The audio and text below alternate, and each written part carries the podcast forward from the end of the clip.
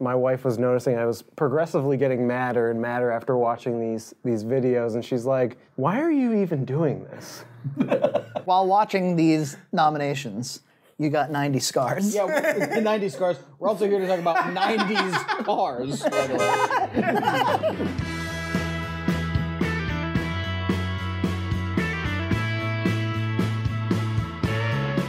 On Review Lounge. Yes, this is a review lounge. Review Lounge. Uh, you know, I'm EJ Massa. These are the same people who are on the show all the time. so mean? They don't know us at all.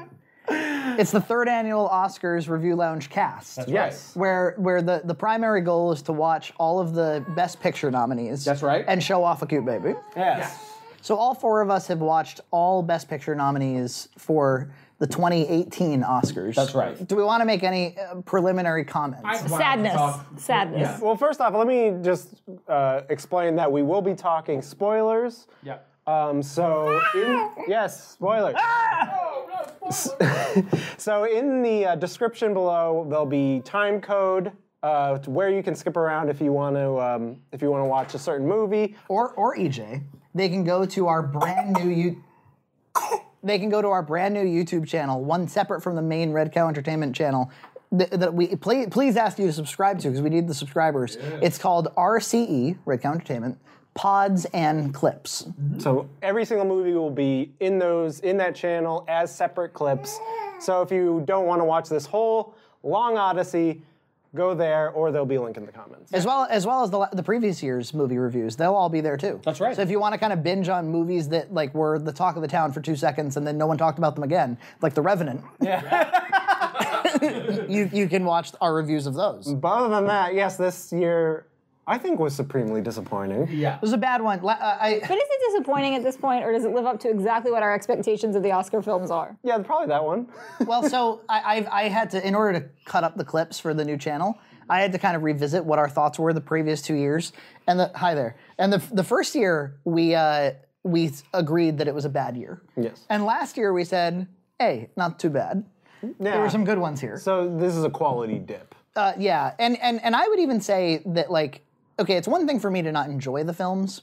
It's another f- like for me to feel as though the emperor has no clothes constantly. Yeah. Where where, where uh, like there's there's a lot of cheesiness all of a sudden, Yeah. Like really saccharine, saccharine film. Constant naked emperor. like cliches, like Yeah. like all of a sudden these movies that are supposed to be nuanced and mature and have something interesting to say that no one's ever said before. It's like um, Nicholas Sparks novels. they're like Nicholas Sparks novels. They're, Yeah. they're, they're, they're like written by and for children. yeah, there's nothing, nothing like very little original filmmaking. Oh. and I've got like like grown intellectuals telling me that these are good movies. Yeah, and they're- and they're very, very shallow. Like th- with no subtext No. at all. And so and, and so the only thing that explains it, unfortunately, it's either that um that the, the populace in general is kind of a little dumb, and so that's how this happens, or it's that they're forgiving cheesy movies or cliche movies because they think that the movie's important for some reason. Yeah. Yes. Like for instance, that it might get people to vote a certain way.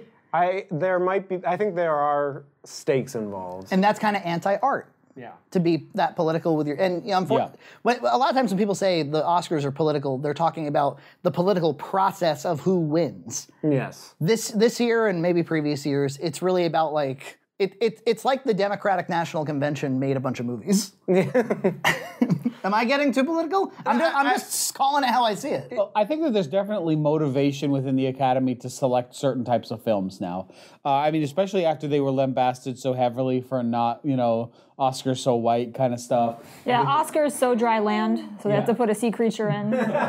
it's really not cool. Like is is let- you know let's just come out and say it is the election of Trump i- in, in the same way that like when Batman shows up on the scene it eventually creates Joker. like there's Trump showing up in the off, in the White House create like shitty movies that people think are virtuous. I don't know if it's necessarily any worse this year than it was last year, though. I mean to be fair I'm real I'm really just thinking about the post. right. Do we want to just get right into it? Just Yeah. get into the post because I think we should start off with the worst one. Yeah, yeah. Just so we, we don't end on like a sour note. I wanna I wanna have at least some hope. at the You, end of you want the you want to movie. work toward Get Out and Dunker? Yeah, I wanna like work toward the good. I've said it before in previous podcasts. Steven Spielberg at some point lost the thread. the Phantom Thread. So here, I have a theory about Steven Spielberg. I don't think that he actually goes on set anymore. I, here, here's how I think a Steven Spielberg movie gets made. Do you think he's a Phantom director? yeah. If yeah. you've ever been on set with him, please confirm or deny in the comments below. he goes, "This is the kind of movie I might think I might want to make," or somebody comes to him with a script, and then he reads. I think the, this movie should exist in the world. he reads the script and he goes, "Oh yeah, totally," and he sits down probably for five or six long pre-production meetings. Where Oh, I thought you were going to say for five or six long minutes. I don't I don't think he I don't think he spends a lot of time um, like like taking notes or like really going in or doing his own research. I don't think any of that's happening. I don't think he's doing any of his own legwork. I think he's doing a lot of ad libbing and talking out loud in these meetings where he's flipping through the pages, going, uh, "Yeah, and this would be really great, and this could be Meryl Streep." And someone else is taking notes. yeah. Yeah, and he gets a lot. He gets a few ideas that he's really married to, and really wants to make sure that they come through. and I think he's got a couple of unit directors who he's worked with for years, who then go out and direct the film. It, re- it reminds me a lot. Uh, I don't know if you remember in the mid '90s, uh, Warner Brothers had started their own channel, and there was a lot of Steven Spielberg produced shows, which I think he just you know pitched something to some uh, random creative people Yeah. and was like, "Hey, make a show like this, make a show like this," and you got Pinky in the Brain, Freakazoid, Animaniacs. Steven Spielberg presents. It feels a lot like that's what this is. Yeah, yeah, I, and that's that would explain how he's able to make movies like at the frequency that he does. Yeah. Yeah. Because like BFG just came out like half a year ago or something. Yeah. And then like there was the year he made like Tintin and Warhorse like within like three months. And then he, he made a video game too, like Boom Right. Blocks. right. So I think anybody who thinks that like Ready Player One's going to be fabulous is lying to themselves. You know who I keep hearing from? People who really like the book and go, oh, I don't know, I think it looks pretty good. It's like no, you're optimistic, and you shouldn't be.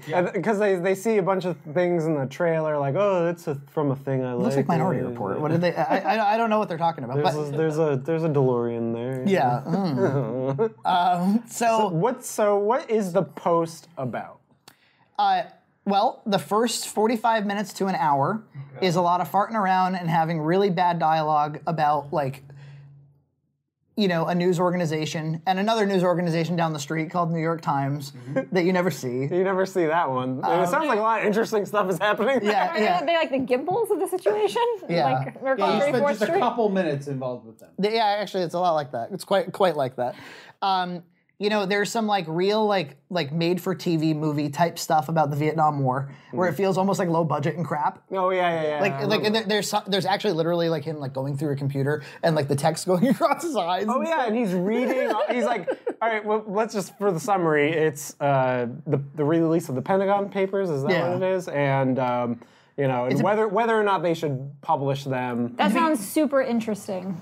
They're going to make it wicked boring. yeah, And to, be, to be clear, it's not Watergate. It's it's about the, the the general deception of the federal government to the American public about the Vietnam War. Yes, and and and I guess Nixon was so tyrannical in his personality and the way he ran things that he kind of had a lot of the news news organizations in his pocket, and. Uh, they were all too intimidated to ever run a story about this sort of thing, especially after really damning papers like this were leaked. Yes. And so, yeah, the rep- reporter he gets the papers and he's scanning them, and then it overlays on his face, and he's reading them. It's so so It's so bad. cliche. Yeah. It, like I said, I think I said during watching it, it was it felt like a lifetime movie. I mean, it had that same the same shot, uh, the same lighting, the same quality. Oh, and by, yeah, the lighting, by the way, like there's every single room has uh, light flooding into it through the windows, and the room is filled with fog. And I said that to somebody, and they were like, "Well, it's the '70s. It's uh, the smoke." And I'm like, "No, it's cinematography. Yeah, and don't be it's- don't be it's- annoying." It's kind of like how excuse this. all these Spielberg movies are shot now. Lin- Lincoln looked exactly the same. Oh. Yeah. Cheesecloth over the lens too. I mean, really kind of just everything's every nothing's really sharp. You know. And th- this is what I mean by when I say I think Sp- Spielberg movies are canned. Is I think they're they're ready to go. They're like off the assembly line.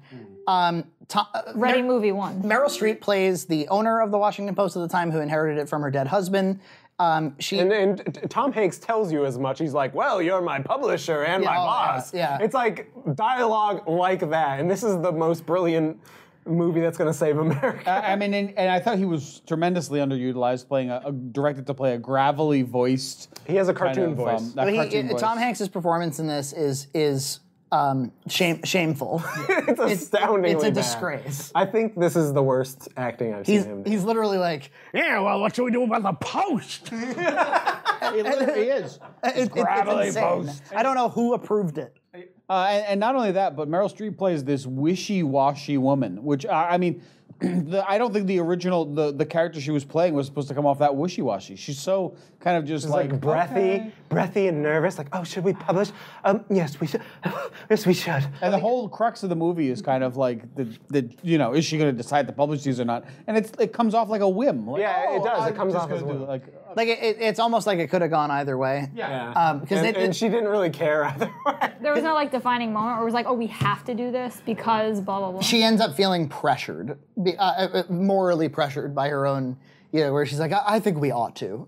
But there is the moment where she said, "Let's do it." It, it almost feels the slightest bit flip, uh, flippant. like like they shot it both ways and decided later which one they would do. And so naturally, Nixon was going to go after them for that. And the sort of the last half hour, which is very rushed, is about it's a First Amendment Supreme Court ruling. Um, that it was kind of like joint Washington Post and New York Times. That also sounds like a more interesting.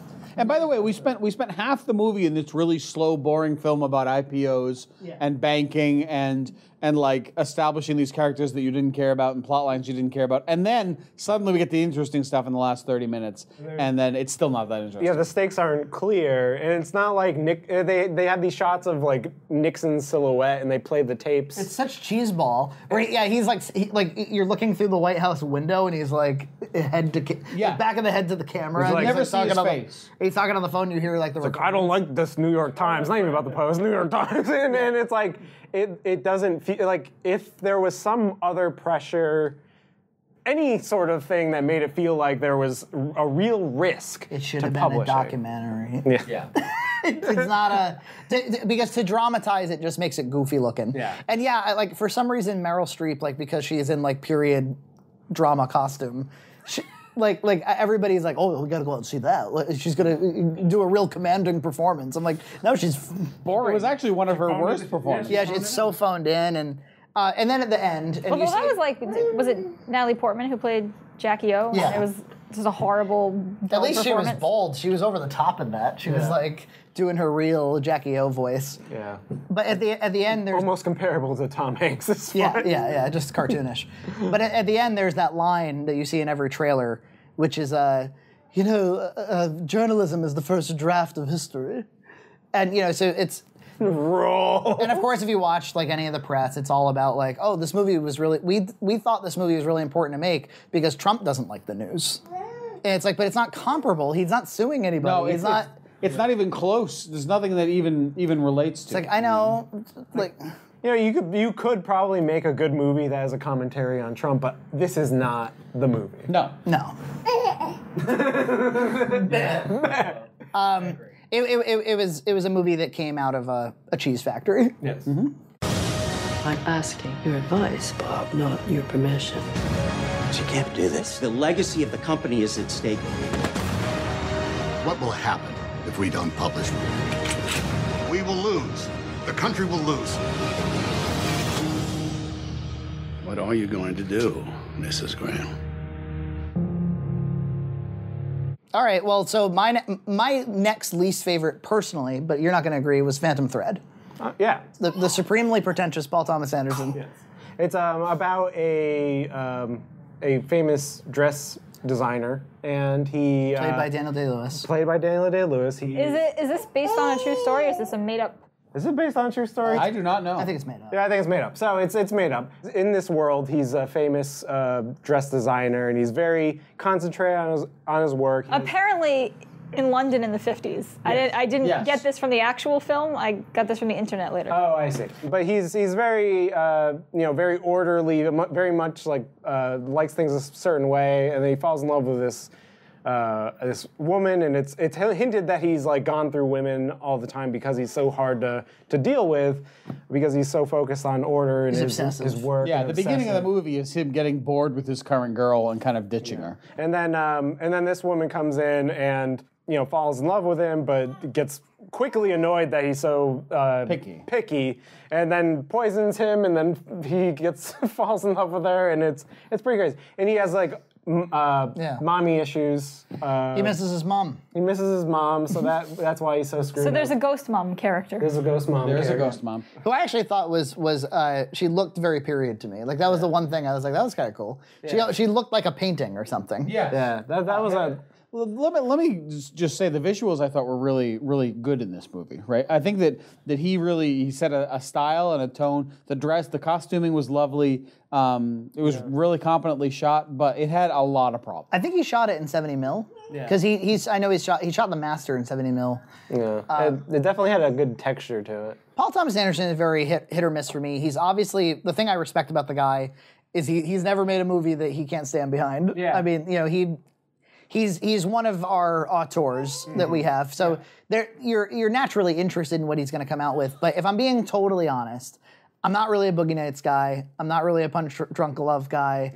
I'm not really a Magnolia guy. Didn't care about the frogs raining. Like Inherent Vice came out a couple years ago, and Oh, that was like total dog shit Um, so I, I've never been like as much as I think I probably respect this guy. Not sure that he and I are on the same same wavelength. Did we talk about this was supposed to be Daniel Day Lewis's last film? Yeah, It's supposed to be. I don't know if I believe him. Yeah. But he, I mean, he's because he does his like shoemaking and woodworking in his real life. So maybe that's kind of like interesting that he's you know playing an obsessive uh, dressmaker. That you know he's kind of an obsessive person too because he even takes the craft of acting to the extreme level. Right. You know. I mean, but this movie definitely had, I thought, problems. Um, Yes. it, it had, it had, it was uh, two hours ten minutes, and it really could have lost forty of those. I, I agree with that. I, I mean, I enjoyed the movie for the most part, but even I felt the time extremely. It was it's a repetitive movie. I feel like there's a time when you know she poisons him and he gets into the vulnerable state and then like falls in love with her again, basically. Uh, and then he could have found out that she poisoned him like right after that, and the movie could have ended, and, and that would have been. A, I think it would probably would have been a fine film, but then it goes on for 40 more minutes after that. In fact, I saw that part. I looked at my watch because I'm like, oh, the movie's ending, and I'm like, oh no, there's 40 minutes left. Yeah, I did the same thing, EJ. I thought that we were coming down off the off the core of the story. I don't think I understood the characters. Like, it's not like he fell in love with her because she challenged him and was the strong personality. she kind of submits to everything that he wants initially, then decides it's like too much and she's not enchanted by it anymore. I agree with that. I think they didn't develop her as a character as much as they needed to. I think it's pretty obvious that she reminded him of his mother. Yeah. That's that's clear. But for her, I don't know see what the draw is. I, I think eventually, you know, you see that she's, you know, respects him as a dressmaker and uh, you know becomes a dressmaker herself. But like they didn't show a lot. It's way too subtle. Like, I was very surprised when she made him that dinner and like cooked something that she knew he didn't like it that way. And I was like, where did this come from? Like, when does she decide, like, I'm gonna bring you out of your box? Like, I, I, I read it as one of those things where like she want she's attracted to his talent, his obsession, and then she wants to dominate it, or she wants to become part of it, or she wants to tame it, or something along those lines. So it's a little bit Beauty and the Beast, which But, but I don't think they communicated that well. If that was what was going on. No, Oh, there were there were there were more opportunities to get that message really through that the, the movie didn't take. instead instead they just spend an inordinate amount of time repeating the same sequences. yeah, because he, he gets annoyed way too often. It's like well, it's essentially the same scene every time. It's like if you if you could beat out the scene, you'd be like, all right, so um, he was trying to stay in his zone. She disrupted him. He gets really aggressive with her. She gets really upset, and he doesn't care. Yes, that happened five times. Like, yeah. in order. Like Uh, And I'm like, I get it. And as a matter of fact, like at the beginning of the movie, they established that he does this with girlfriends. Yeah. And so I, I got it. ver- I got it in ten minutes. yeah. So they, they could have expedited a lot of that. Um, And then like a lot of his also is watching him make the dresses and then deliver the dresses to the clients. Yeah, and while that was probably the most visually interesting part of the film for me, just because I was so bored by the rest of the story, um, it, it didn't really. We didn't really need to have it. Yeah, there was there was two dresses that were probably pivotal, which was the the, the fat lady who had her wedding dress and they stole it after. Yep. That was pretty pivotal. And then the other wedding dress. The other wedding dress. So I, But like, uh, uh, th- there were, s- but on that second dress, right when he collapses because he's poisoned, her, he, he damages the dress. We spent four or five minutes of the movie remaking the dress when there was really no reason for the movie to spend four or five minutes remaking the dress. Yeah, I think they were trying to say it's like, oh, she, so her poisoning had these consequences, but it, I didn't. It didn't need to be in the movie. And, Could have and, just fallen the other way. It would have been fine. and then they introduced so randomly this idea toward the end of like he's not chic anymore, like he's not popular. Yes. People are Yeah, going to they- other dress houses, and, And I'm then like, just they drop it after that. when did that come into play? Like, like it would have been nice to know if that was why he was so stressed and, and anxious and anal was because he knew that he was losing prowess in his field, or I have no idea. But It doesn't help. It doesn't help too that I have no eye for dresses or for this. sort Like I don't even know what I'm looking at. Like I, I found the fabric and the colors and the dresses lovely. Like, I think like the, the first client that came out, like the very first one, which I think was supposed to establish the gorgeousness and the beauty of what he did. Mm. I was like, it looks ugly to me. Like I, I, I don't know. I don't. Yeah. I mean, the Clothes wedding aren't my dress thing. at the end was very lovely. I thought, but I don't know the first thing about it. That's what's frustrating to me because I, I did like the I like the character, the main character. I like that obsessive personality. It reminds me of a lot of people I know. Yeah. And I I, I, I like agree. I like the idea of like having somebody who is so into order and then somebody who like kind of brings out his vulnerabilities. I like that story. And so it's frustrating to me that it's bogged down by so many things. Yeah, yeah. It was it was a tough sit. Yeah. Like there was nothing about like t- I, I've, I think I've said this in the past, but like movies are supposed to be like I'm supposed to be on the edge of my seat. I'm supposed to be wanting more information that I currently don't have that the, the storyteller's withholding from me and then feeding me at its rate. one piece at a time. And and instead, this was just like, yeah, I know Yes, yes. and like and then finally we get to an ending that was sort of interesting the sister likes her for no reason. Yeah, that- like all, I- I- all I- of the I- underdeveloped characters. That need to be. I think yeah, the relationship with the sister need to be a little more developed. You know, i- i- it's a brilliantly crafted bore fest, but yeah i recommend it i definitely recommend with a this. lot of really underdeveloped thoughts. There's some weird like racism for a moment where they're like whatever country she's from when they go to like Oh, that yeah. dinner party. That makes sense. Lots of little pieces that like they never pick up or do anything with. If you like that, if you like to maybe imagine a different film that includes those things. i recommend this screensaver yes, it's a very beautiful dress screensaver. All your rules and your clothes and all this money and everything is a game. This was an ambush. Stop. Are you sent here to ruin my evening and possibly my entire life? Stop it! Whatever you do, do it carefully.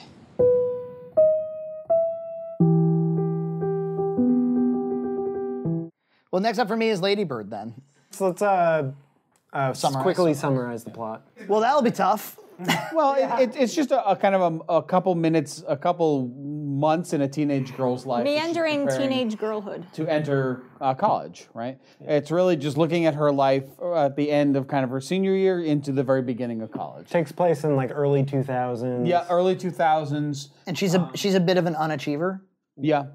But still enough achiever to get into college and go to college. right Yeah, and- Like so many kids. and and take out a bunch of student loans. It's it's a very frustrating movie because it reminds me of a lot of people I went to school with. She's got quite the ego on her. She believes that she can get into college and go to all these good schools, even though she detests her own school and doesn't try. And she in fact does get into the school in a, in a state she wants to get to. She wants to go to a school far away from home. She does. Um, she has a couple boyfriends. One's gay and one's a jerk, and you know that's okay. so my number one complaint about this movie it, because that really is it like it's it- it's a coming of age tale, classic coming of age. Well, but most most coming of age tales, you can you can boil the themes down to something. There's a central idea. So I think Phantom Thread, one of the good things about it is it has a central idea, which is this idea of obsession Hmm. um, and of um, strength and being em- vulnerability. yeah, and being emotionally closed and that sort of thing. I don't know what the central idea in this movie is. No, I, I I don't think it has a central idea. I think it just kind of it, it, it did feel to me though like we were getting a perspective on on this girl's life. Though. Even the Post has a central idea. It's like speaking truth to power and uh, journalistic integrity. This is just like um, be alive Yeah. Well, I, I, I think there's a moment where she, I think she's talking to her mom, uh, played by Roseanne's sister. Right. Um, uh, and where she's like, "Oh, what if this? Is, like, what if I'm like this is all I can be, basically? Like, and I think that's the theme of So the movie. sta- stagnation, maybe. yeah. Like, what if I can't get better than a totally awful person? Yeah, I mean, there's a couple small themes like like relationships, one's relationship with your parents in high with her school. relationship with her friends. Yeah, her there, there's a little bit of her coming to appreciate people she didn't appreciate. Yeah, and th- that's that's like But an they kind arc of, they kind of set up. throw it away with that last scene in New York. They're all little tiny arcs, though. There's nothing. There's no big overarching I, story. my, my, I would say the theme is also the thing that I would describe the film as, which is unfocused. Yes. Being unfocused. Um, I found s- a lot of this. So this is supposed to take place at a time that I went to high school. Yeah. So you can't be telling me that like I don't get it because I'm too old. And Yeah, how this the is kids are this now. is everybody in my generation was raving about this. film Yeah. because I think it's supposed to speak to that. Well, I found it. I found some of the ways that the kids were interacting with one another like incoherent at times. Whereas like I don't even know like I don't know what they're meaning to communicate to one another. See, I didn't get I didn't get that particular thing from it. I thought all- I thought it was actually fairly honest in terms of its characters. I thought it was it was. It, I agree. With Hmm. I you thought it was a completely. little too cute. one moment she's like like throwing herself out of a moving car. The next moment, there's nothing like that in the rest of the film. Yeah, Uh, No- nothing that That's true. nothing that extreme. And then like there- it's like I don't. Who cares that her boy that her her love interest is gay? That doesn't It go. any- doesn't it doesn't go anywhere. doesn't no. go anywhere. And so it's now I happen to know that the filmmaker I haven't seen any of her other work, but she I know that she um she mumblecore was her genre before Oh, yes, this. yes, yes. Yeah, which is for those who don't know, it's like um sort of in you know probably around like 2010 when when digital filmmaking became somewhat the norm. It's it's about like it, it's kind of like our cinema verite of today. It's like mum- Very naturalistic, ways Naturalistic. of speaking. and I kind of like that style a little bit. It's, Yeah. it's, it's obviously it's sort of like a pejorative. People don't respect that genre so much anymore, and people don't really make it either. But Well, I think this movie embodied a lot of that, though. how about a narrative? But I, I don't think it did. I think it was a little theatrical in a way. Like I don't think they were talking naturally. Like I don't think they were. I think it was uh, like I said. I think it was a little too cute. They would have all these little like clever exchanges and I'm wondering what the point is. yes. I'm I, I'm left wondering like uh, what was I supposed to have taken away from that film? Uh, I know I, I sound really negative, but it's only because we're going in reverse order. I know, I, I, and I, but I, I actually like this film more than you did. I think I, I would put this a couple steps up higher on my list. Uh, and the things that I liked about it is I, I liked the characters. I thought the characters felt pretty real and well written, even though there wasn't a lot of plot to to kind of hang any any story on. Um, I thought it, it felt real to me, having grown up in that time. I thought I, I didn't have that big a problem with it. Okay. I mean, at least it went by somewhat fast. Yeah, I, I was I wasn't Inoffensive. I wasn't angry at the film so much. I think they developed a lot of the characters. I think I just didn't like who the characters were, and I I don't know how real I found them. I didn't find them developed. But it wasn't. I don't know. It wasn't throwing the curveballs at me that the other films were. What do you think the appeal of this movie is? Because it has like 100% on Rotten Tomatoes or something. There must be some kind of um, Is it just because on the Rotten Tomatoes scale, like enough people didn't dislike it? Is that the thing? Man, Rotten Tomatoes is becoming annoying because, like, the basically, if you're politically left, you believe that there are alt right armies of alt right bots that are flooding the critic reviews, and if you're idea. th- th- this is something that has been accused of, like, The Last Jedi, for instance. Oh, the reason the critic reviews are so low is because of alt right bots. I, I thought it was just because people didn't like it. Oh, really? um, and and uh, uh, if you're politically right, you believe that Rotten Tomatoes, that, that, that critics in general, people that work in the critics industry, are politically biased, and they're going to champion even bad movies if it says the thing that they want to say. So, so I almost feel like you go to, like. You go to that website, and you don't even know what the hell you're getting. I don't even go to. The, I mean, I, I tend to stay away from review sites well movies now because of the stuff like that. But I think the thing that that s- people claim to like about this movie is it evokes some nostalgia of a time period that's a little bit gone by now. Um, it it evokes characters and situations that people had in high school, even if it's not being particularly accurate about it, or or it evokes concepts even from like TV shows of that era. Like there were some very 90210 plot elements or Melrose Place plot elements in it. Do That you think that was on purpose?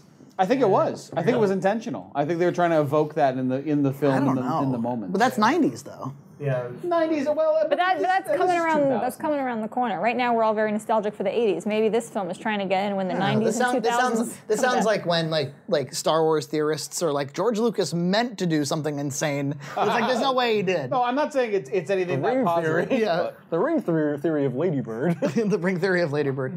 Um, yeah, look, I, it's obviously not for me. I, i you asked me what I think the appeal is. I think that there must be a lot of people that relate to the character, Oh. and I don't. Yeah. Um, I'm a conscientious person who. Uh, Who works hard? yeah, I, I, I don't get her, and I, I certainly don't find her funny. Yeah. Um, there was that scene where she's like, "I'm gonna make a lot of money, and I'm gonna pay you back for everything that you know," because her mom kept evoking. Yeah, again, a cliche kind of I'm- television show idea. N- Yeah, and not to mention, I'm like, but this is not a person who would go make a lot of money. Just, Yeah. Like that'd be kind of interesting if she really was that Yeah. person.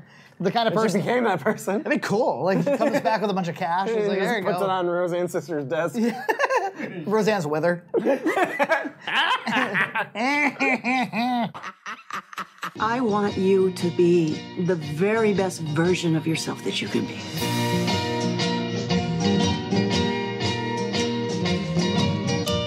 What if this is the best version?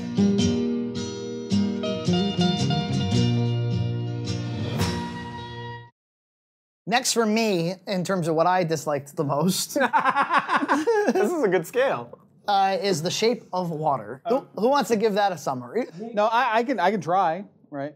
Um, If, if you'd like. Mm-hmm. Um, a, a woman is lonely and she's she can't talk and she fucks a fish.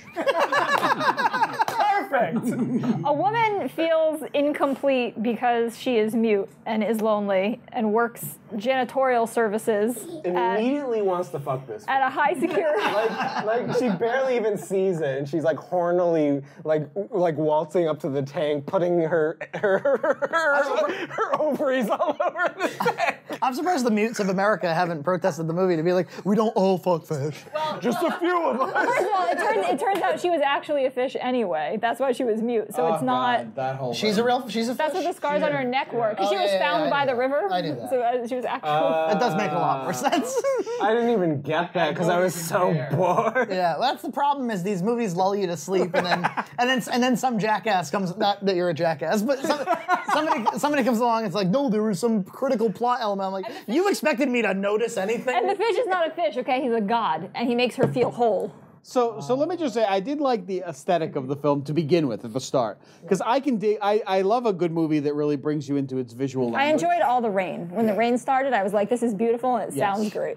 I, I like the, I like the over the old theater aesthetic that was kind of appealing to me, but it really went downhill when we start to meet the characters, right?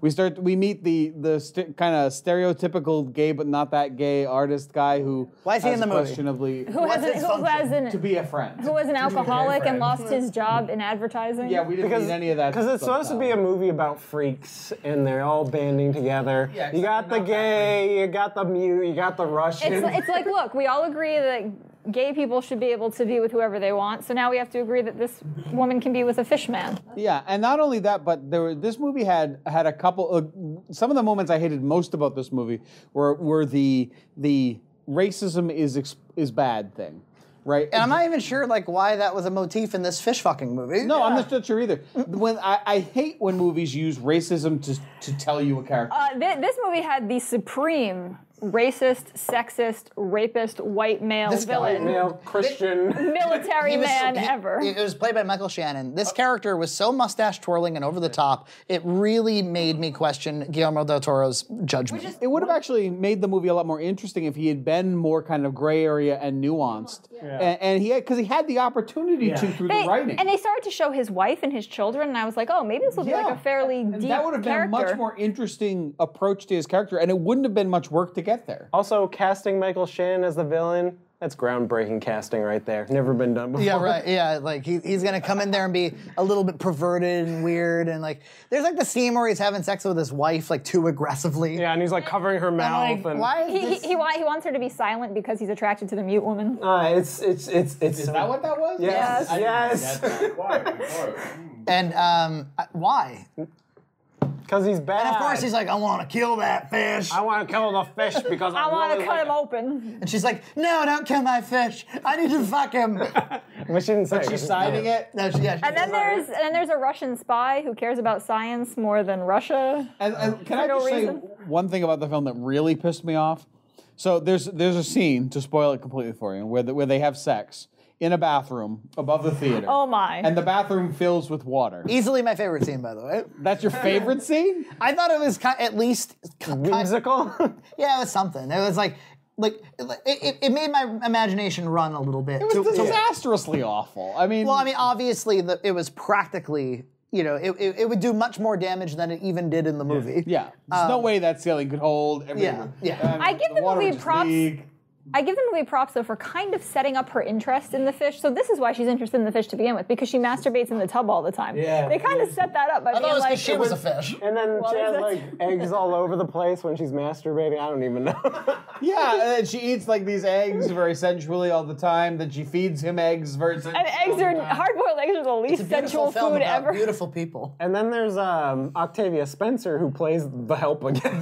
By the way, my favorite character in the film. Really? I mean, because no one else is even close to interesting. But I mean, she was canned Octavia Spencer. Yes. Yeah, I'll take that she, she, can. she's kind of just like, girl, what are you doing? Crack me open a can. There's literally a scene. Go ahead. Yeah, she, the mute uh, describes where the penis comes from. Well, because Octavia's like, where does the penis come from? Does she have a penis? and she's like, Boop. And and and and, and describes, I guess, And she's like, oh, mm, And she goes- women, uh, men got secrets. and then they giggle.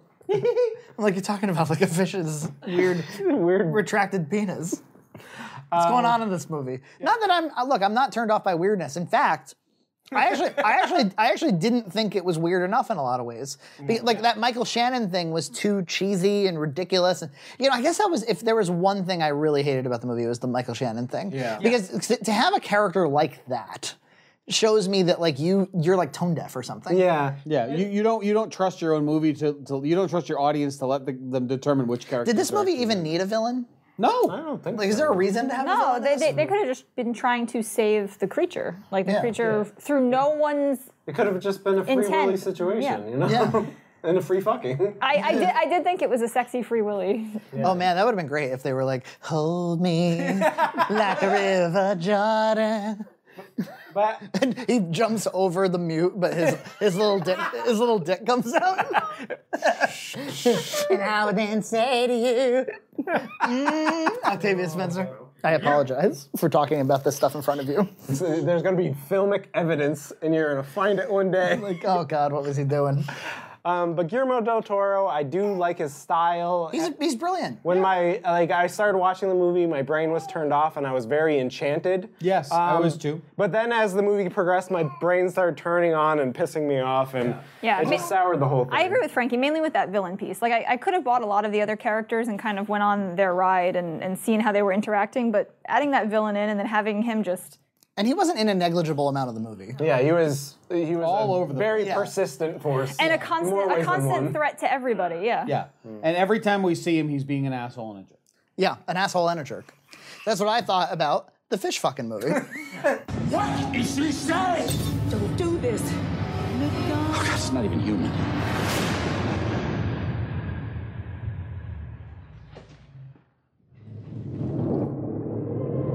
If I told you about her, what would I say? I wonder. Um, next up is The Darkest Hour.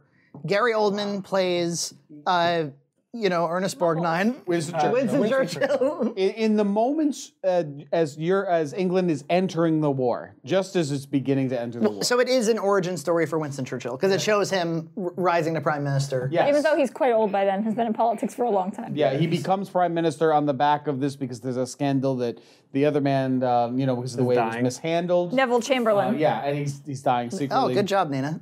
Neville Chamberlain.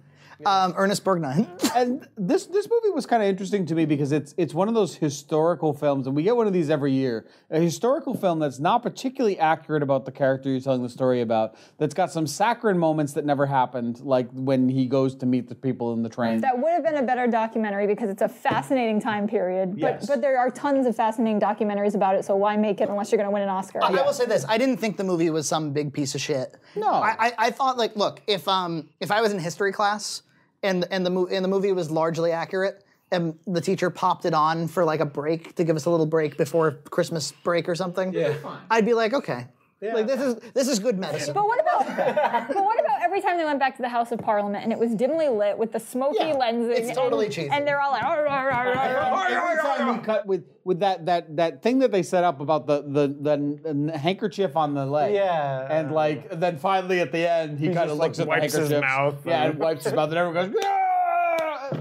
Oh, it's just it's just corny and lame. I did think it, was too dark. There wasn't enough color. Like it Oh, was like it was just- gray. It was like browns, browns and blacks. Yeah. And that's it. And um, Browns and berries. and It glorifies him as a man. It doesn't talk about his alcoholism. at They, all. they, they hint at the son's alcoholism when, Yeah. when they're with like the family. They're like, we get through it the, the best ways we can, and Yeah, the son's and like that- drinking. I'm like, That's it. and and I don't I don't think it's a s- I don't think it's an especially good performance. But No, it's ha- it's hammy. I actually thought that that uh, that John Lithgow in The Crown did a much better Winston Yes. Churchill than this guy did. And I think um, as uh, royal like drama goes, I think that's a better. the Crown is way better. was, is Yeah. better or, or, uh, Costume Eng- dramas. Eng- yeah English costume drama. That's better. Yeah.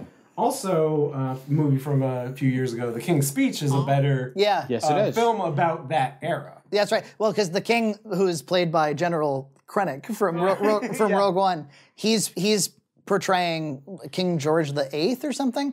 It's it's the same king that's portrayed in the King's Speech. Yeah, which was better played in that movie by that guy. the, cur- the current Queen Elizabeth's Colin father. Farrell. yeah. But uh, for sure, but uh, but also I would say that um that like the King's Speech is an example of of somebody going through something human during historical events, which tends to make for better narrative. Um, And it, al- I also thought the King's Speech had a lot more just kind of directorial vision. There was the, the, the, the set design, the uh, the the cinematography, um, the ways that the performances were directed. It all had a lot more vision. This this felt like um, we're gonna make that cheesy historical drama Oscar movie In a dusty closet. in the dusty closet. And they, there is a lot of like Oscar chewing the scenery, screaming. like, Yeah. yeah. Like he's he's he's blown his lid all the time and, and Yeah. chewing people. Yeah, out. like chewing chewing secretaries out and you know walking naked. Was in was front he of was he secretaries. nominated for performance? yes. He's, and he's probably going to win too. Really? Well, that's the that's the uh, you know the the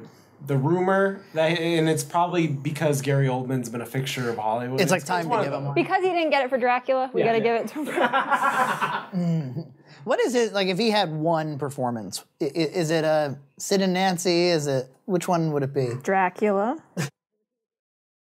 Nina's really on the Dracula boat. Man in Planet of the Apes. The bad guy in Air Force One. Well, Leon the Professional doesn't he do the Mm-hmm. everyone? I mean, he is impressive. He he vanishes into his roles, Yes. and um, he's great, but not this time. No, I, I could see the I could see the Gary Oldman scenes uh, seams Yeah. for once. Yeah, yeah, yeah. He didn't actually vanish into the Dracula hairdo.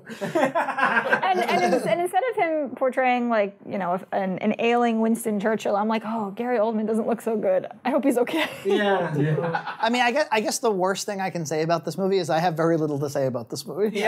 That's the thing is like it didn't inspire the same amount of f- fury as some of the others. Oh did. no! You know what we have to say about this movie? It kept making you want to go watch Dunkirk, and be Yes. like, there's a more Yeah. interesting movie happening on the other Yeah. side of the. the Christopher water. Nolan's film. He was talking about Christopher Nolan's film throughout the movie, and you wanted him to cut to it. You know what would be a really fun thing to do? is intercut between Dunkirk, King's Speech, and Darkest Hour. And I, make, like, I a would watch supercut. the shit out of that. That would be pretty cool, actually. We shall fight in the fields and in the streets. We shall fight in the hills. We shall never surrender. For without victory, there can be no survival. Uh, yeah, I, I put this. I categorize this as not good, but it's it's my favorite of the not goods. Uh, is three billboards outside Ebbing, Missouri, which John keeps referring to it as three billboards outside Billings, Billings, Montana.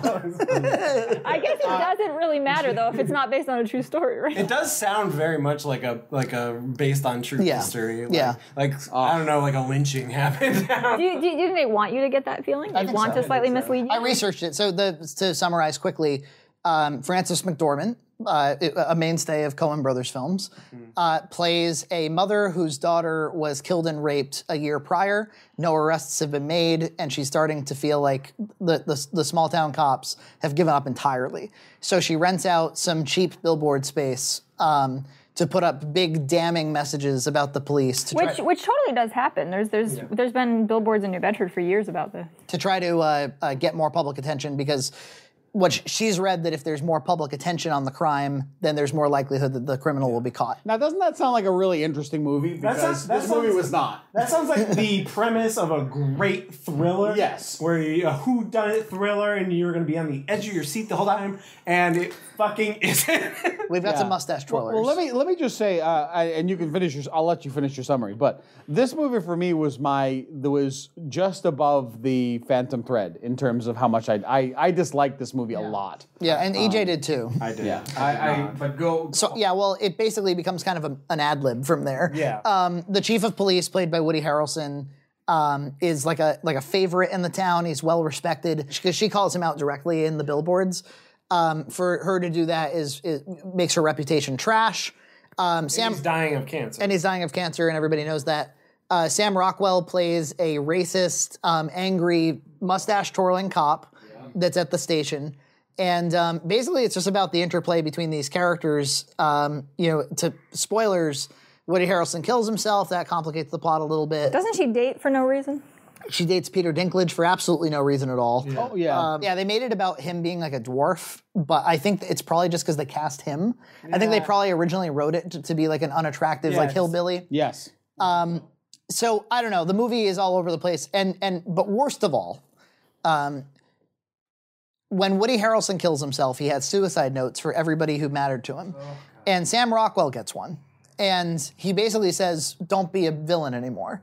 And he just decides to stop being a villain, and he start, decides to start helping her solve the case. And at the end of the movie, they're like going on a road trip together as best friends. Yeah. As far as him being a racist, that ends up being completely irrelevant. There really is no race element in in the movie. And I'm kind of mad that they just brought it up. It felt very pandering, pandering, like because there's there's like a black police chief, and that's about it. And then um, but And they, don't they do ultimately treat him with respect because they have to. It. Yeah, there's no, and they don't really go anywhere with that thread. You know, Francis McDermide just brings it up, Dermid, Dermid. I mean, one of the things that Just I- brings it up for no reason. She's like, "Yeah, you don't like black people," and it it, sa- it sounds as pandering as that, you know. Yeah. Well, it- yeah, er, that sounds a lot like The Shape of Water, where it's like let's just throw everything at this villain and make him horrible. Yeah, Uh, yeah, and he, they kind of like imply that he's closeted gay, and it's like they throw every hammy thing, and they're they're saying he's gonna win Best Supporting Actor. There's also like a there's a character that shows up at her shop and it strongly implies that he's the rapist and Yeah, but killer. he's not. But then he's not. He The just- movie he just- proves he's not. He just burned and raped some other wom- woman and talked about it. And he It's- talks about it openly. It makes it really is. Um, but uh, the thing I do want, the thing that I think is most important to talk about with this movie, is there is really tone deaf interplay between the drama and comedy. Yeah. And I don't. I, I before people go, oh, you just can't handle a dramedy. I can handle a dramedy. I've seen a few movies in my life. I think what that uh, comes out of Frankie is the fact that this tries so hard and fails so badly to be a Coen Brothers film. Um, it, in a way, all the way through, it's got it's got all the Coen Brothers actors. It's got Carter Burtwell doing the score. It's got the the, the styling, but it doesn't have the deftness of of shot choice of of moving the story forward, of directing the acting. I mean, if you look at that every frame of painting where it talks about, um, you know, how the Coen Brothers do their films and how without the Coen Brothers, even if it's written by them, how different it is. That's a, a great, a real scene from that. But this felt so wanting to be that and falling so short. It, it, it's um, a good Coen Brothers film snowballs. Like, it's a snowballing effect throughout the, the film. This was almost like it, it, it something happened. It started off really If big. Something happened, then it does something to lower the stakes. There's a the concept in improv where uh, you don't ever want to lower the stakes. You want if you say, "Oh, I've cut off my arm," you don't want to say the other character can't be like, "Oh no, you didn't," or "Oh no, it grew back." Like you don't want to do that. You want to constantly be snowballing and and and getting the stakes risen, and that's what co- a good Coen Brothers movie does. And this almost does the you know the Last Jedi thing is like we're going to subvert your expectations at every turn, and in doing so, demean the narrative. and dem- demean the narrative, and it just goes nowhere. It's just like, "Oh, I blew up the police station," but it doesn't really matter. It also has that and then and then and then problem where like it, it feels more like he if it feels like the writer came back to it once a week and then like added like a few pages and then left Yeah. and then came back and added a few pages and left like he, uh, there's it doesn't feel to me like and then or uh, therefore because but um, yeah, ca- and and but as far as the handling of the scenes and the comedy and the drama, like I was talking about, it's more like the the, the joke wasn't very good. It was Yeah. almo- it was almost like it was performed bad, or it was the timing wasn't good, or it just wasn't that. And then there's like dramatic music under it, so it was doing like a dramatic thing, and now there's a joke though, and then the whole scene it, it- and the scene's shot a little boring anyway, so it's not drawing my attention in any kind of interesting way. And the whole thing just ends up feeling mismanaged. Yeah. Yeah. And it felt like that happened a lot. Yeah. Yeah, it like again, like I love a good dark comedy, but this sometimes was trying to be a super realistic drama and then it does something like really corny and really out of place dark humor and then that didn't land. Yeah. Um, so Frankie, this isn't that far down. So what did you enjoy about the film? I guess it was like um, so. Unlike something like The Post, that in no way did each scene draw me in. So eh, or Phantom Thread, where I just I felt like I was in I, I- like naked in the desert. I was like I have no idea when there's going to be water. I don't know what's going like. While I thought that the movie was generally mismanaged, at least the characters were seemed to care about what they were saying. The scenes were short enough. Sometimes there was cause and effect. It's like when the the, the chief of police kills himself and Sam Rockwell like bolts it to, towards the guy who sold her the billboards and he throws him out the window. It's like it's an interesting scene, I suppose. Mm-hmm. yeah. Um, yeah, it's just I don't know. Things were happening at Yeah, least. yeah. They're they're they're they're they're at times incoherent. Yeah, um, that's for sure. They're at least happening. So I thought like if you made me watch any one of these again and it like I landed on this one, I wouldn't cry. This reporter, for one, hopes this finally puts an end to the strange saga of the three billboards This outside. doesn't put an end to shit, you fucking retard. This is just a fucking start. Why don't you put that on your Good Morning Missouri fucking wake up broadcast, bitch?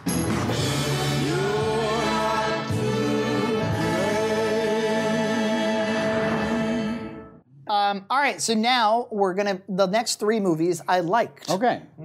Um, hello. Uh, so call me by your name. It, it, it's a, a beautifully shot movie in a beautiful location, and it's about a young gay man who lives with uh, his Italian American Jewish family, and his father's an archaeologist professor, and Army Hammer is a grad student who comes to live with them. And he's a little bit older than the, the gay son.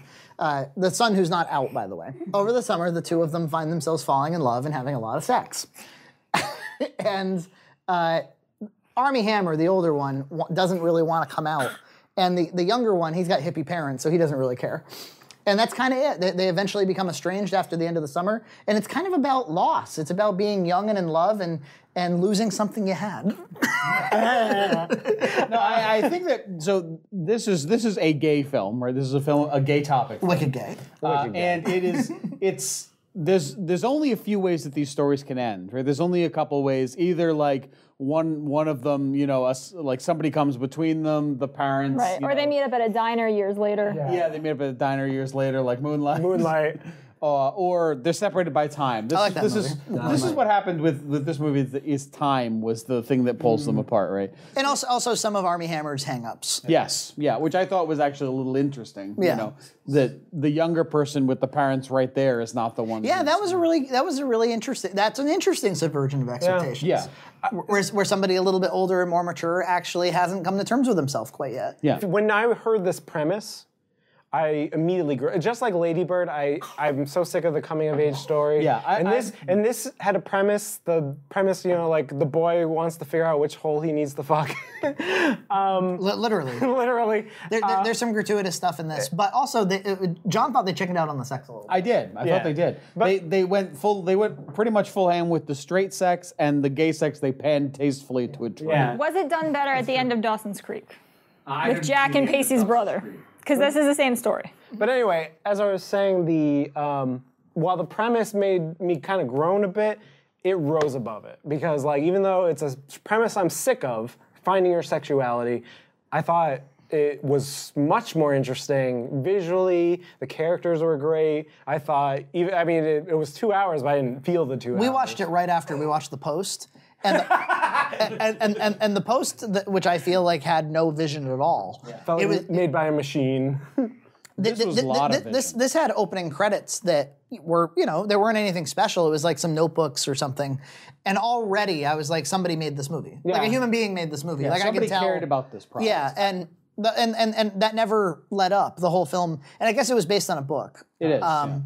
but it was uh, I I think a couple of the things that made it stand out from from all the others is uh, first of all the really excellent central performances. Yeah, really The se- good. the 17 year old kid w- is really good. He's also in Ladybird, by the way. He plays like the yeah. Oh, he plays the emo kid. right? Yeah. Wow, he I was didn't even so know much that. better He's, he's in a this good actor. film. Yeah, yeah, he's really good in this. Wow, he was he Um, was he was really mediocre in that film, but that just shows the power of good directing and storytelling. and he's allowed in this to to re- like, he's really allowed to do some interesting stuff. Like Mm. obviously, there's the big performance moment at the end in the credits, which was Oh, yeah. it was this, beautiful. this That cool was this cool classy moment where he just kind of he's just hanging out in the house by the fire. He just found out that Army Hammer's getting engaged, and it's just like through the credits that you- they give you five minutes of him just contemplating on, on- you know on the dread of Just that. staring in the fi- into the fire, and it was really it was really moving. it was beautiful. Um, but then uh, Army Hammer is really good. Like he feels um, like he's really putting out this this arrogant, conceited, brilliant guy, but he actually has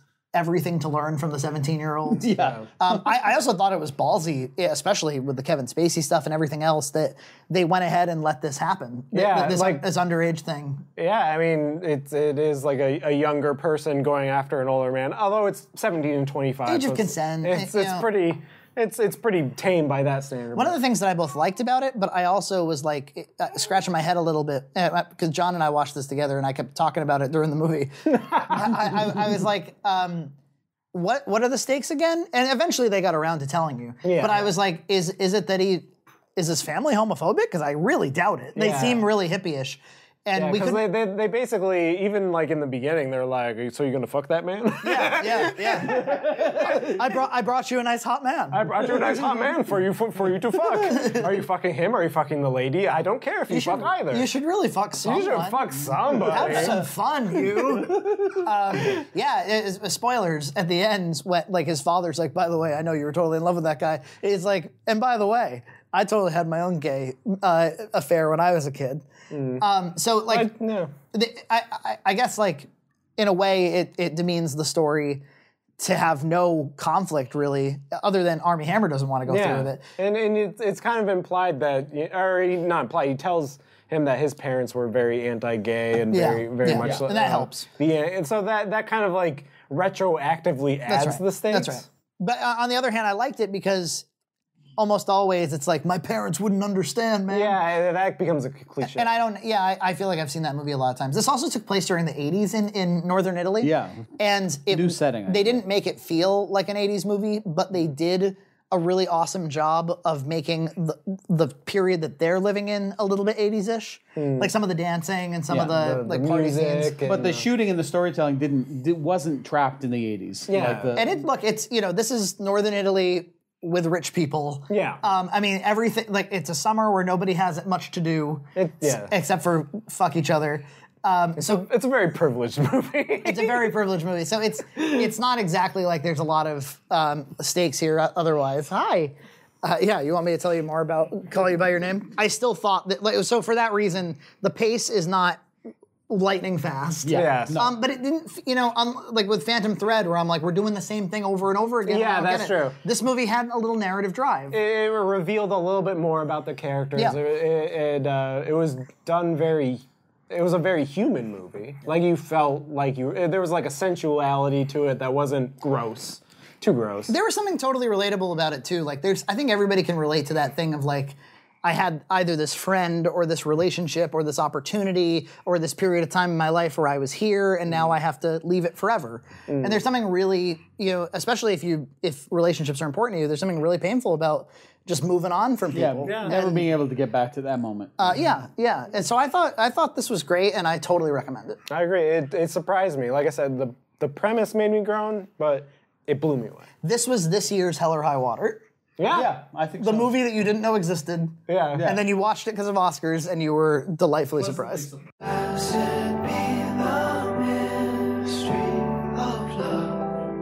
Call me by your name and I'll call you by mine.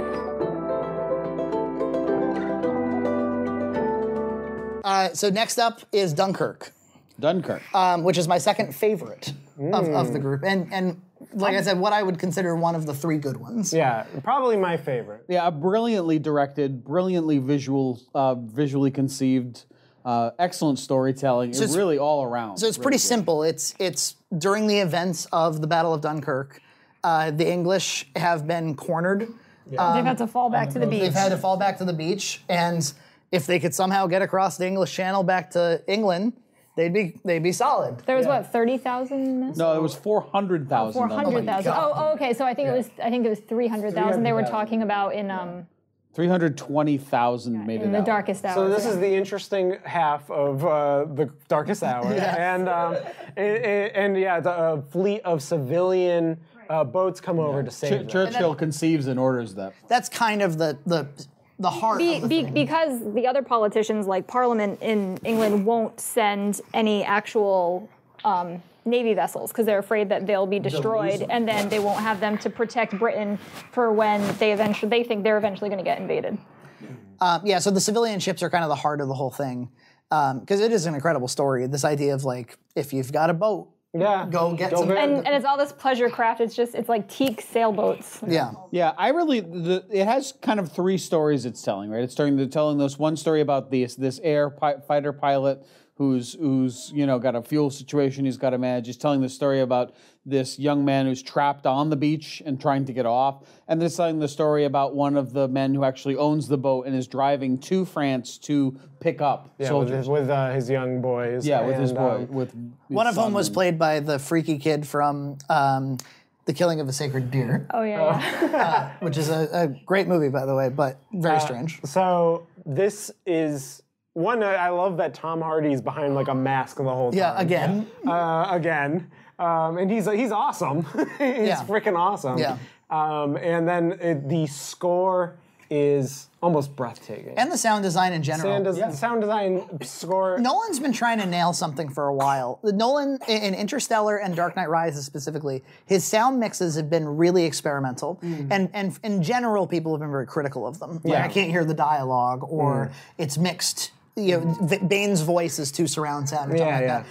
I saw this in IMAX. Mm-hmm. I've never seen anything like this before. So Really? I would say 90% of the movie was shot in IMAX, which unlike The Dark Knight Rises, Oh, which was wow. like 40% or something, um, almost all of the film. Uh, uh, pretty much everything except for the stuff that was on the civilian ship. Yeah, that was. I mean, I- when I, I was watching it in H in 4K, I had a 4K copy, but I was only watching it in 2K. Yeah. Uh, and you could tell from the water scenes that uh, clearly a very beautiful camera was used. I didn't realize it, was IMAX. was incredible. Well, I watched it in standard definition on my iMac, just like Nolan intended.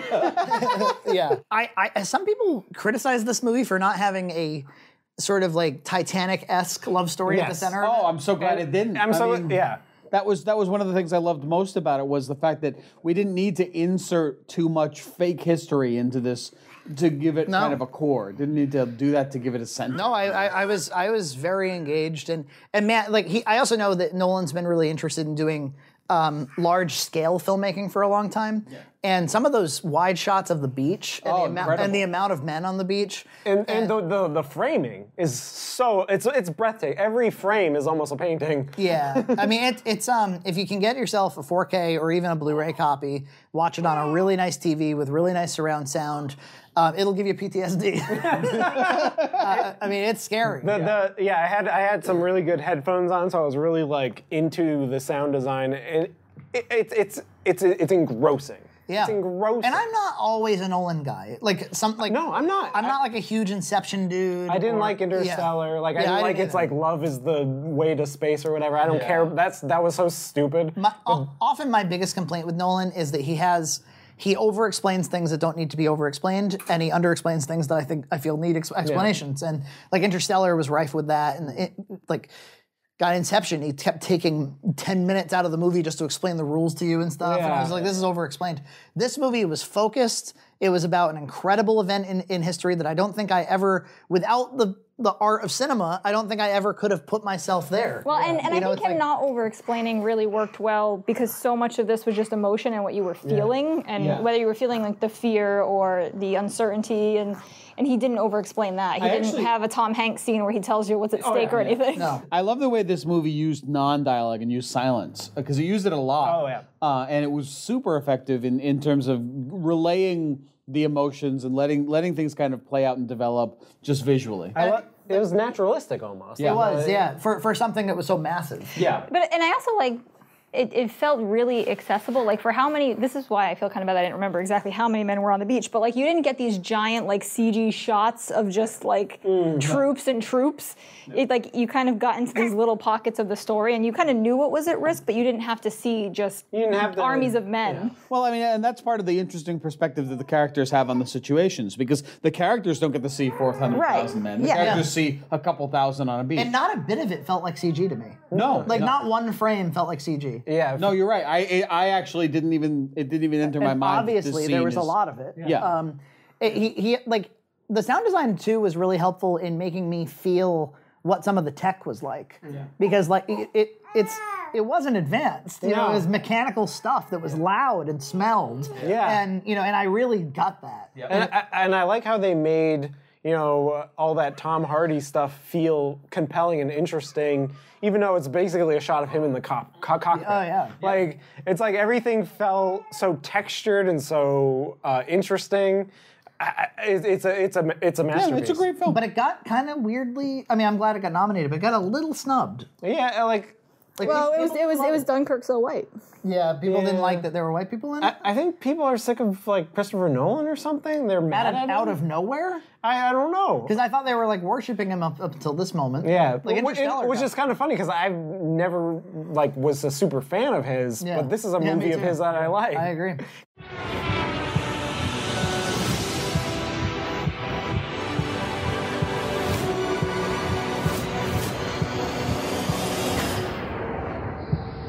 You can practically see it from here. What? Home. uh, all right, and then finally, number my number. I one keep pick forgetting that this movie is even like in the run because it just does Yeah, it not feel doesn't like an feel- Oscars. it doesn't feel like it. Is, uh, Get Out Uh, by Jordan Peele.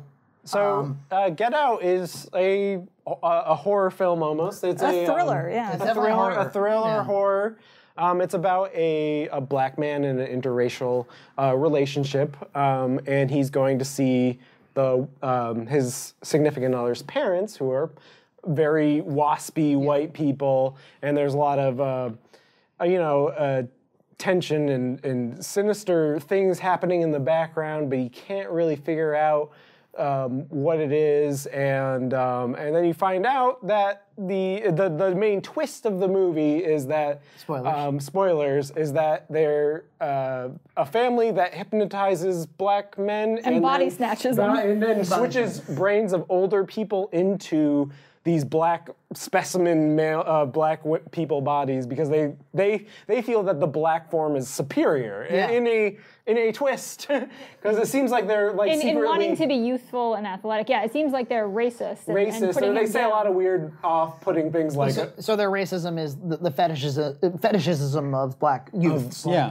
I I actually I, I loved the things that this movie did with race and racism. I love the way it kind of set your expectations and then twisted your expectations and twisted them again in a way that was kind of new and and, and kind of interesting to me. And e- even when it seemed like it was going in an obvious direction, it was always funny. Yes. And it was always interesting. I mean, when it first starts off, it's just like he shows up and he's kind of dealing with all the typical things you you might imagine. You know, going to see like Anglo parents where they're they're telling you that they they voted for Barack Obama. Yeah. Yeah. And you know they're they're being over the top about it, and they're not being they're being tactless, and they're not at all like up with how to you know handle these kinds of situations. But his girlfriend kind of like they kind of give away that the girlfriend did on something early on because it's like, why does she keep leaving him alone with these people? Why is she such a jerk leaving him alone all the time? And it, I, I love um, the her brother is played by that redheaded kid that was he was he played Banshee in X Men First Class. He was a really creepy character in The Last Exorcism, uh, like same basic kind of character. He was the he sold the billboards in three billboards. yeah, yeah. Um, yeah. I really like that actor. Yeah, he's he- good. He, has this this unsettlingness about him. Yeah. He does, where- absolutely. Like where if if you always cast Michael Shannon as the bad guy. you- You always cast this guy as like, the, what's going on here? As a slightly off-putting, what are his motivations, guy? Yeah. Um, and uh, uh, just the movie is funny. It's scary as all hell. Yeah. Like what, what- I, when we were in the theater, we were just like on the edge of our seats. Like the suspension. I, I, I haven't seen a movie that played with suspense this well in a very long time. Where I just felt like it was ratcheted up. The, whole the time. only thing that felt out of place, I enjoyed it, but the only thing that feels out of place, big spoilers, spoilers throughout the whole thing, I am, I'm aware, but when his friend shows up and rescues him, it's Yeah, like the that- car. I actually loved that. moment. I, lo- it, I loved it. Like personally, it was enjoyable Yeah. to It's a- watch it's a as good a film tension goer. reliever. Yeah, Yeah. But it, but it was like everything else. Not that it seemed realistic, but like everything else was kind of on the same tense plane, and then that one was just like this comic moment. Yeah, you almost you almost expect a Night of the Living Dead ending where a cop shoots. him. Everybody gets shot. Yeah. uh, And, um, well, and that was what it subverted. Yeah. and I thought it, it- so. If you know your Night of the Living Dead, yeah, you're, you're expecting that, and then yeah, it was great. Because all great horror has like some political commentary, and it to the point where it's like a trope, and then it kind of subverts that trope, and then you're just like, ah, this movie.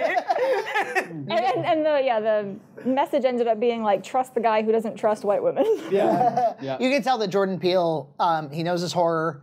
He's obviously very funny. We already knew that. Yeah. But he's also like very cinematic. There were like that sequence where he's uh, being hypnotized for the first time and he's falling. Really good. I, I, I was spellbound. I was like I felt trapped with him. The like hit that the dude's performance with like the tears that were uncontrollable. Yeah, the, the main act, what's his name? The I main don't know his actor? name. He is phenomenal. Yeah. And um, he, I think he was nominated for uh, the best actor. I think.